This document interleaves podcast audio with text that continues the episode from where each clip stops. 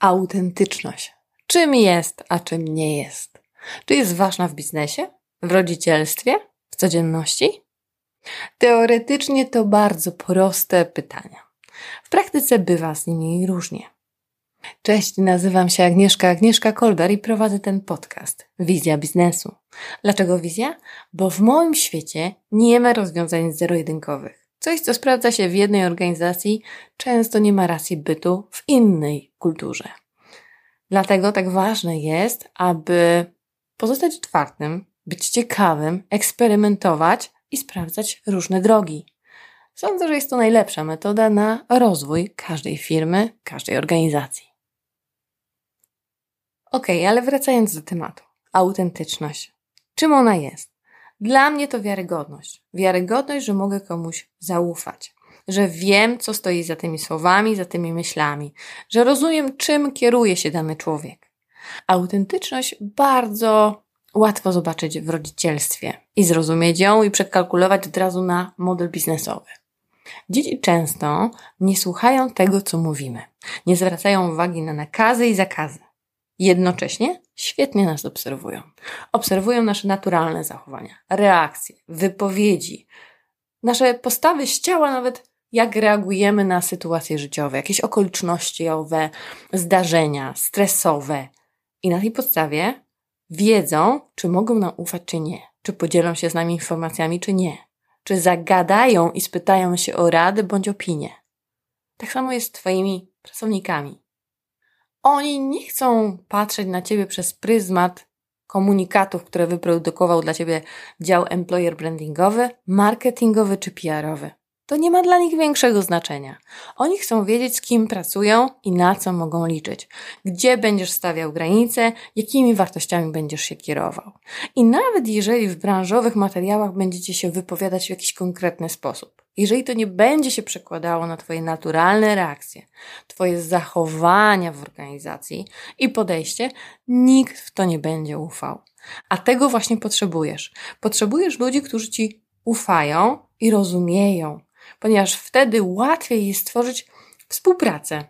Ludzie, gdy widzą, czym się kierujesz, automatycznie mogą się do tego dostosować bądź odejść. I wtedy macie pełną klarowność. Pozostają ci, którzy rozumieją, dlaczego coś robisz i dlaczego się tak kierujesz. I z takimi osobami będzie się najłatwiej współpracowało. Z takimi osobami najłatwiej ci będzie również rozwijać twoje organizacje, twoje biznesy, twoje produkty, serwisy. W autentyczności ważnym elementem jest również moment, w którym się konfrontujesz, że czasami zapożyczamy wiele informacji z zewnątrz. Teorii, narzędzi, motywów. Przyglądamy się różnym case study, bibliografiom, słuchamy TEDxów, podcastów, ale potem musimy to przefiltrować przez nasz system wewnętrzny i wyprodukować to coś swojego, zrozumieć swoje motory napędzające nasze zapotrzebowanie. Nigdy nie będziemy autentyczni, jeżeli oprzemy się tylko na wiedzy zewnętrznej. Ona nie do końca może korespondować z tym, kim naprawdę jesteśmy. A ludzie w organizacjach, w życiu chcą wiedzieć, kto jest po drugiej stronie. Chcą rozumieć tą motywację, tak jak dzieci w rodzinie, tak jak pracownicy w biznesie, partnerzy.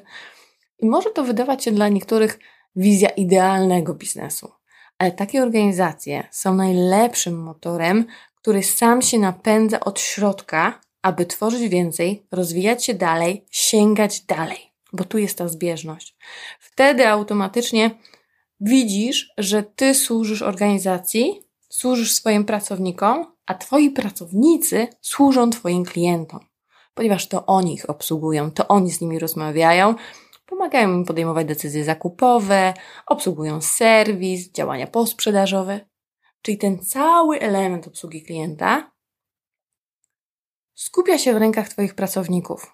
I jeżeli ci pracownicy czują, że mają Twoje wsparcie, zrozumienie i akceptację, automatycznie będą ją też przenosili na swoich klientów. Wtedy tak naprawdę klient nie kupuje do końca naszego produktu bądź usługi. On kupuje ten element obsługi klienta, tego jak jest traktowany, jak się z nim ktoś obnosi, jak podchodzi do tematu. I może być tym klientem, który będzie do Ciebie wracał, bo czuje, że tu jest to zaufanie. I jeżeli Ty przekujesz to zaufanie na swoich pracowników, oni przekują to zaufanie na klientów. to będzie motor, który się sam napędza. Dlatego tak ważne jest, aby jasno komunikować, co jest naszym celem i działaniem, do czego dążymy i do czego zmierzamy i mieć tego wewnętrzną klarowność. Wtedy zespół, który z Tobą zostanie albo który będziesz tworzył wokół siebie, będzie rozumiał te parametry i za nimi podążał. W servant leadership często jest takie wyobrażenie, że to jest ktoś, kto służy, jest zawsze uśmiechnięty, pogodny i wspierający. No nie do końca tak jest. Ludzie, którzy zostają tak zwanymi szefami, liderami, nawet servant leadership, oni rozumieją, jakie decyzje należy podjąć, ale są z nimi zgodni.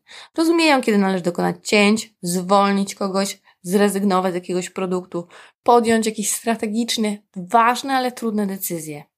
Ale mają tą zgodność w sobie, zrozumienie i są też w stanie przedstawić argumenty, na których inni mogą się oprzeć, aby zrozumieć, co zaszło w organizacji. I to jest właśnie ten servant leadership. To jest ta autentyczność wynikająca z człowieka.